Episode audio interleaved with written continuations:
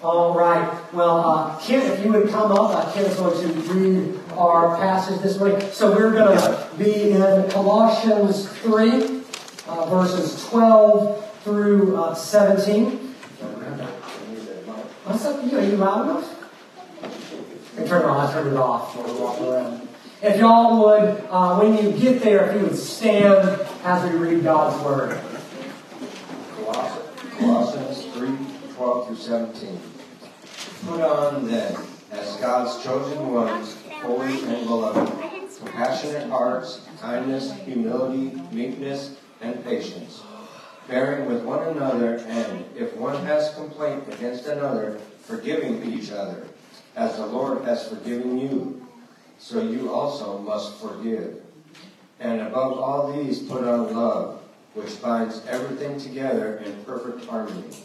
And let the peace of Christ rule in your hearts, to which indeed you were called in one body. And be thankful. Let the word of Christ dwell in you richly, teaching and admonishing one another in all wisdom, singing psalms and hymns and spiritual songs, with thankfulness in your hearts to God. And whatever you do in word or deed, do everything in the name of the Lord Jesus giving thanks to God the Father through him. This is the word of the Lord. Thanks be to God. Y'all may be seated. So, um, back up a hundred years ago now, there was called the, the golden age of piracy. Right? The Pirates of the Caribbean movies, and, and we kind of romanticized that whole time. It's, uh, and out of that, there came this saying, I don't know if you've heard nailing your colors to the mast. Have y'all heard that? N- nailing your colors to the mast.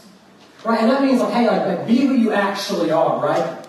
Uh, don't, don't be wishy-washy, don't be back and forth. And the reason why that phrase came about is, you know, these pirates, they would, you know, if they were going to maybe uh, rob a Spanish ship, well, they just throw up their Spanish flag and close enough. And once they were close enough, they pull that Spanish flag down, and then they raise their pirate flag. That's who they really were. Or maybe they raised the British, or they would do this. And so when you would, if you nailed your colors, your flag, to the mast, you couldn't raise it up and down. You couldn't fake. You couldn't lie. You couldn't pirate. Mm-hmm. And that's what Paul's telling us. He's saying, nail your colors to the mast. So we started in verse 12. If y'all remember, look back just a few verses earlier. Right? Verse 9, he says, Do not lie to one another, seeing that you have put off the old self with its practices. Right? So he's saying you got to put off the old self, right? Then put on as God's chosen ones, holy and beloved, compassionate hearts, kindness, humility, meekness, and patience. Right? Put on who you really are, right? Nail your colors to the mast. And so we got to remember and continually do this, right? We have to put on this new self. And this isn't just a one time thing. Right? This isn't something we just do once and we're fine. It's something we have to continually and keep doing. But almost as if he knows that we're not going to be sure how to do that. He says, put on then as God's chosen ones. And so he's telling us to put something on. The first thing he does is he reminds us, you are chosen. You're beloved. You're pursued. I mean, think about this, right? We're going to put on this new self. If it's just this list of, you know, do this, do this, do this, right? Don't do this. You know, if it's all, if all it is is, hey, you know, don't drink, don't smoke, don't chew, don't run with girls that do. If we're just checking off that list, it doesn't do anything. But God's like, but Paul says, no, remember you're chosen. Like God pursued you. I love Ephesians 1 says that before the foundations of the world, God set his mind and his heart and his affections on you. Right? The whole story of the Bible, as we, you we've been learning upstairs and youth study school the past few weeks, right? Going over what is the Bible? It's one big story that as we look at it, right, the whole story from start to finish is that God rescues his people. And Paul's saying, he's not saying, hey, hey, like this so you'll get brought in. He said, hey, you are new. So act like who you are. You're chosen. Right? You're holy. Right? That, that holiness of God is in us, and it, the Holy Spirit dwells in us. So we are a holy people. Like a royal priesthood, as Peter puts it, right? We are different. We are set apart. We're not holy, we are beloved. Beloved. Do you believe that about yourself? Right? When you think about God and when you think about how God thinks about you, is beloved something that you think about? And that's where we don't really use that much anymore, right? Like, oh, you know, if I came up to somebody and said, oh, hey, beloved, right, y'all might want to, you know, talk about maybe getting someone else. And we just, you know. And so we, we don't use that word, especially for us guys, right? We, we live, in, especially in the Southern culture, we don't live in a culture where a lot of, you know, affection is allowed, right? It's allowed if you're on the football team together, maybe, or, you know, just, but we don't allow a lot of that affection. So sometimes we read this, we kind of step back. But this is God saying, no, you are cherished, right? You're, you're mine. You are special to me. Right? There's this specialness, there's this love, there's this desire for us that He has. So you are beloved in the eyes of God. And it's so often we think about the way God sees us. We say, okay, yeah, he's yeah, he, okay, yeah, he loves me maybe because he has to. Okay, I'm a child. I'm probably the annoying kid he wants in the other room. Right? No, no, you are beloved of the Father. Uh, I'm not foolish enough to think that in this room there's no one that wrestles with identity. There's no one that wrestles with fear, doubt, depression. I know that in this room there are some of us that when we look in the mirror, we don't like who it is that looks back at us, that we're, we're terrified that, okay, I'm, maybe I am not as loved, cherished as maybe I once was or I wish I was. So hear these words spoken of you. The Father calls you beloved. And when you are wrestling with who you are, when you are believing those lies of the flesh and the enemy that you are not good enough or not this, that, or the other enough, remind yourself that you are beloved of the Father.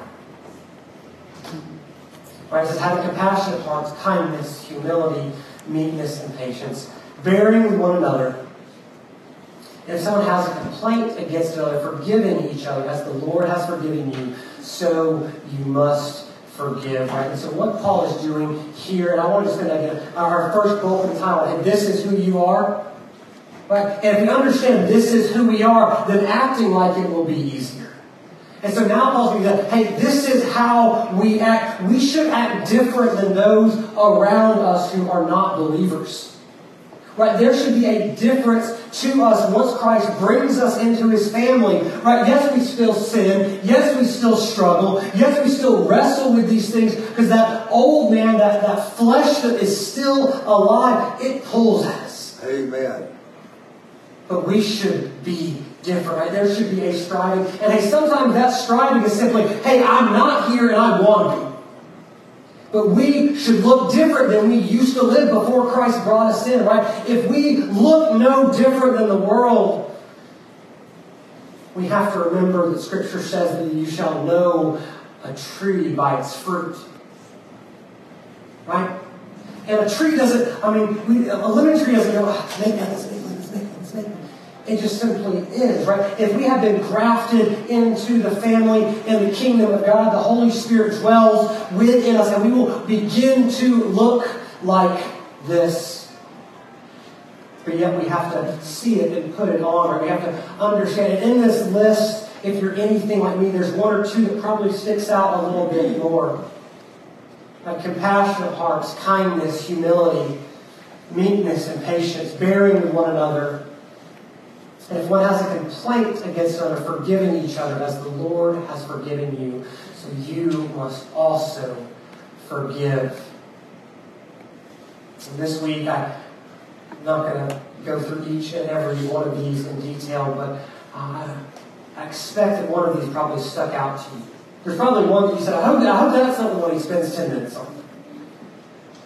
Because we all wrestle with these things. We need to know that this is the way Christ calls us to live. For me, in this list, I think the hardest was that forgiving, right? So most of you know my story, right? Everything that happened, you know, about two and a half years ago with my Hannah. What some of y'all don't know is, uh, and you know, the best there, she was not on speaking terms with her family. She openly referred to her father as her abuser. She openly called that his little Sunday morning group a cult. And then after she passed, I was just, okay, I wasn't the next of kin. I realized my fiance has the legal rights of a stranger. I, I was told I wasn't allowed to see her body. I was told that I wasn't allowed to go to the funeral home. I wasn't allowed at the funeral. I wasn't allowed at the graveside. I heard that he even bragged calling her death an answered prayer and then went on to just slander her and me. I was like, I don't want to forgive this guy, right? There's, there's certain psalms that I thought, why is this in here? And I'm like, okay, I get it now. And I wrestled and I wrestled and I wrestled with unforgiveness. I did not want to forgive him because honestly, if, if part of me was terrified if I forgave him, maybe God would too, and I didn't want that. Am I the only one that's ever been there, right? Yeah, man. But here's the thing is unforgiveness, and you might have heard this before, it's like drinking poison hoping the other person gets sick. It's letting someone live rent free in your head, right? And that unforgiveness, and unforgiveness, let me be clear, it does not mean reconciliation. Right? Just because you forgive someone doesn't mean that relationship has to be completely and fully restored. Forgiveness doesn't always mean trust. Right? I had a situation with someone who actually in the past uh, few weeks our relationship had been fractured very much, and he finally called me and said, Hey, I want to say I'm sorry. I said, Hey, I forgive you. Absolutely, 100%. You get all grace from me. I completely forgive you. I said, but let's be honest. Let's call a spade a spade. Our relationship is still broken. I'm willing to make the steps to see reconciliation. I believe reconciliation can happen. I trust that reconciliation will happen. But just because you say forgive me and I say I will, that doesn't mean that the relationship is restored. And I just want to say that because some of you have been told the lie, and sometimes by people that are trying to manipulate you. Oh, well, you have to forgive me. Think you have to be close. You have to trust me. Right? You have, you have to just let me in and give me the rights that I used to have. But that's not the case. But I got to keep moving. Right? Because um, you have communion this week. I don't want to keep it too long.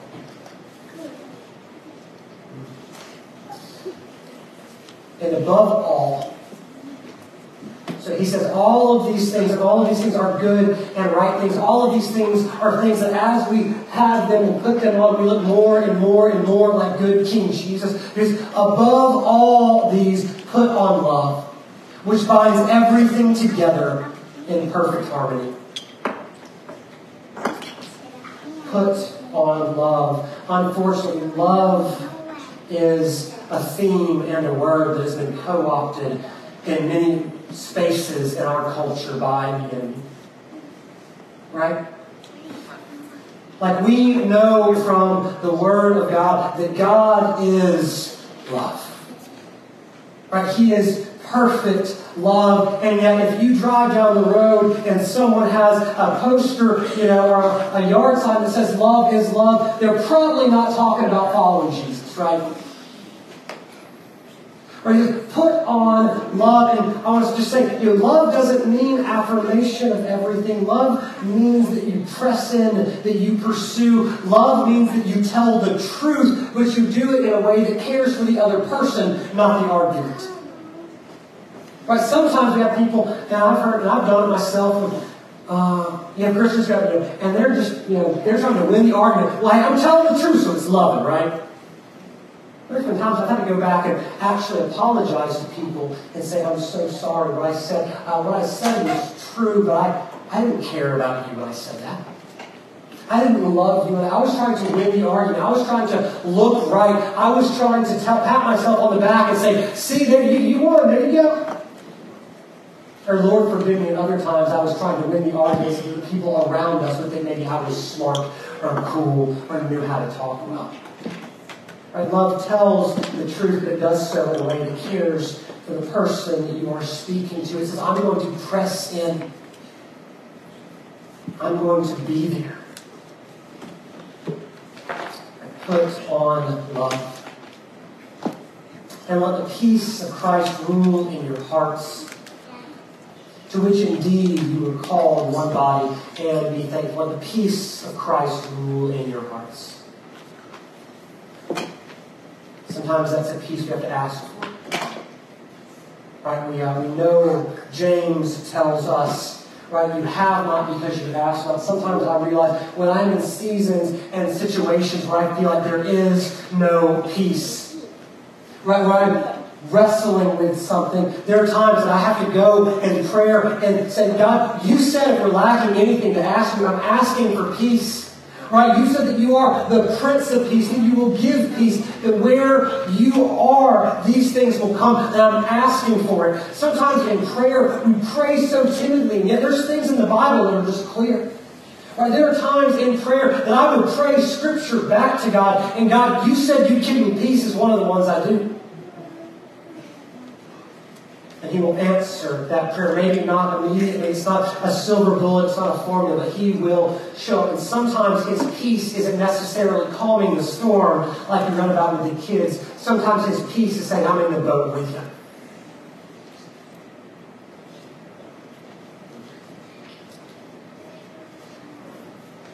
Let the word of Christ dwell in you richly, teaching and admonishing one another in all wisdom uh, that the word of Christ dwell in you richly. I just want to ask, right, if you're not spending time in the word, then it can't dwell richly in you. Right? If the only time that you get the word is Sunday and Wednesday, and for some of you just Sunday, right? Then it's not going to dwell richly within you, right? I've, I have never seen someone, I've, I've never seen a healthy person who eats one big meal a week. Right? You have to be in the Word for to dwell richly in you. Right? I even this morning, the youth were talking about, we're starting a little Bible reading plan together, right? They're going to have a little Bible reading plan they have. I'm going to read it with them so we can talk about different things they have questions with. Right? If you don't have one, I'll help you with it, right? Have time in the Word each and every day. And as you do, these things will happen.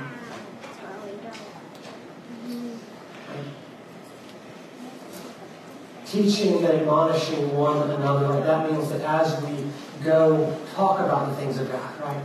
If you are spending time in the Word daily, when you're around another believer, like, oh, Rob, man, I was reading my Bible this morning. I just came across this. I thought it was so cool.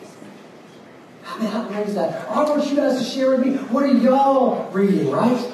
And as we do, we will build each other up.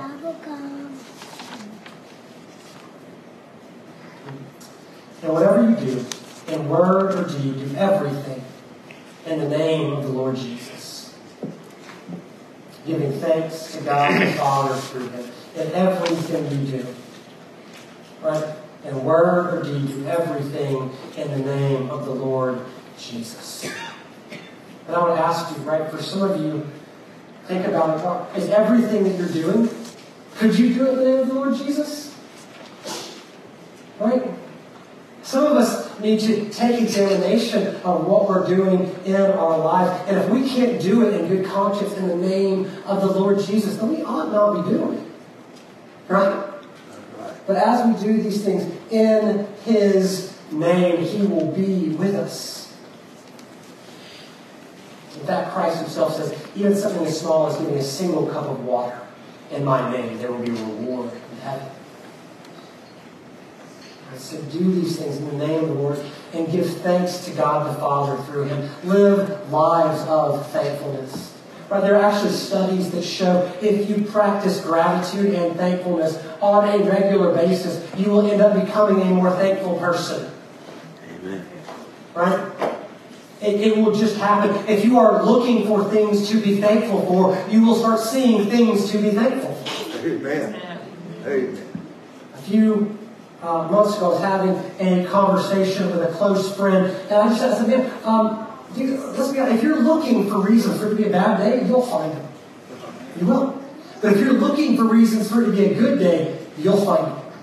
And I get tragedy strike and things happen, and you can't make that every day. But if your rhythm is finding things to be thankful for, and not just this generic, oh, here's my gratitude list, that's great, but actually making it a prayer. Thank you. Hey, God, thank you so much for this. And it could be something as big as, hey, thank you, Father, that my sister, I thought she had something bad, and it was just the flu. Praise God for that. Or it could be something as small as, God, thank you so much for that first little tinge of fall in the air. It feels nice.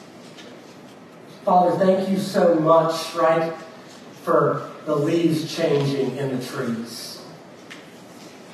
Or thank you so much, right, for this or that. It can be as large as the cosmos itself or as small as thank you so much for this particular spice because I use it in a lot of my food. I'm happy made it. I've lived before all cooking. Like, Father, thank you so much.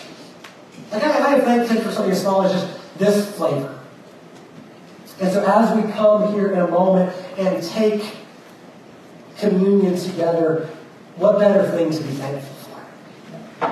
when you taste the bread and when you take the cup be thankful. This is something. this is something. If there's anything to be done in the name of Christ, it is this. For he says, "Do it in remembrance of me," and be thankful to the Father for it. For this is our life. I just want to remind you, right, that this table, this is King Jesus' table. Right? This isn't just Fairview's table, right? If you belong to King Jesus, then this table is for you. And even if you are struggling and wrestling in your life now, come to the table. Now, if there is sin in your life and you're fighting it, you might be losing the fight. But if you're fighting, come to the table. But if you have a peace treaty with the enemy on some things, hold off. If you have not been brought into the family of God, if you have not professed your faith in Christ, hold off. But then here's the beautiful thing is if maybe even this morning you go, hey, you know, I've made peace with some sin in my life and I, I want to go to war with it. I'm done. I want to fight it. Come up and make that, make taking the bread and the wine a declaration of war on, on sin. Amen. Or maybe you are not in the family of Christ. Maybe you have never fully given yourself to Jesus as your king. And sometimes we like Savior. King means he's in charge, right? And we don't get to vote on him every four years. If you've never accepted Christ as your king, come and make your first act of obedience kneeling before him. Taking his body and blood and remembering what he has done for you. And come talk to me. Christ our Lord invites to his table all who love him, who earnestly repent of their sins and seek to live in peace with one another. Therefore, let us confess our sin before God and before one another. Merciful God, we confess that we have not loved you with our whole heart. We have failed to be an obedient church. We have not done your will. We have broken your law we have prevailed against your law. We have not loved our neighbors, and we have not heard the cry of need. Forgive us, we pray. Free us from joyful obedience through Jesus Christ our Lord. Amen.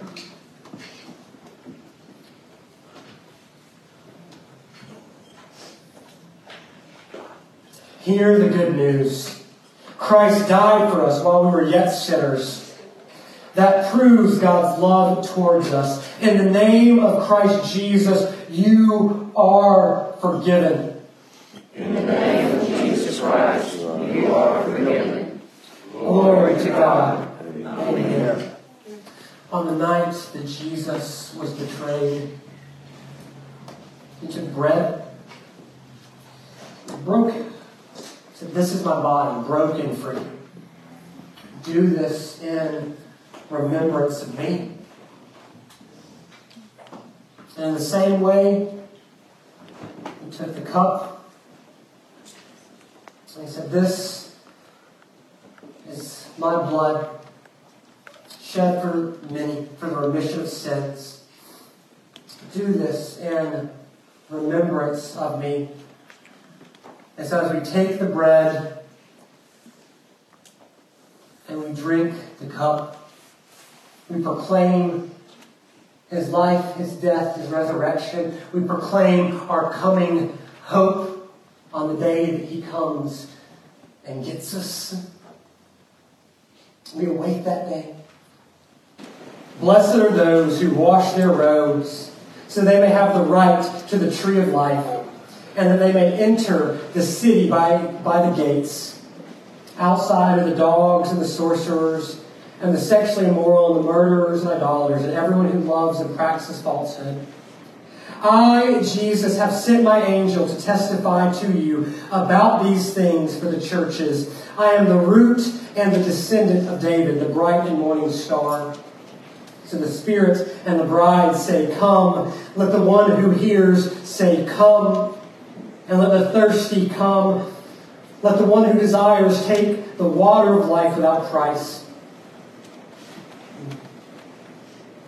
God, goodness, sorry.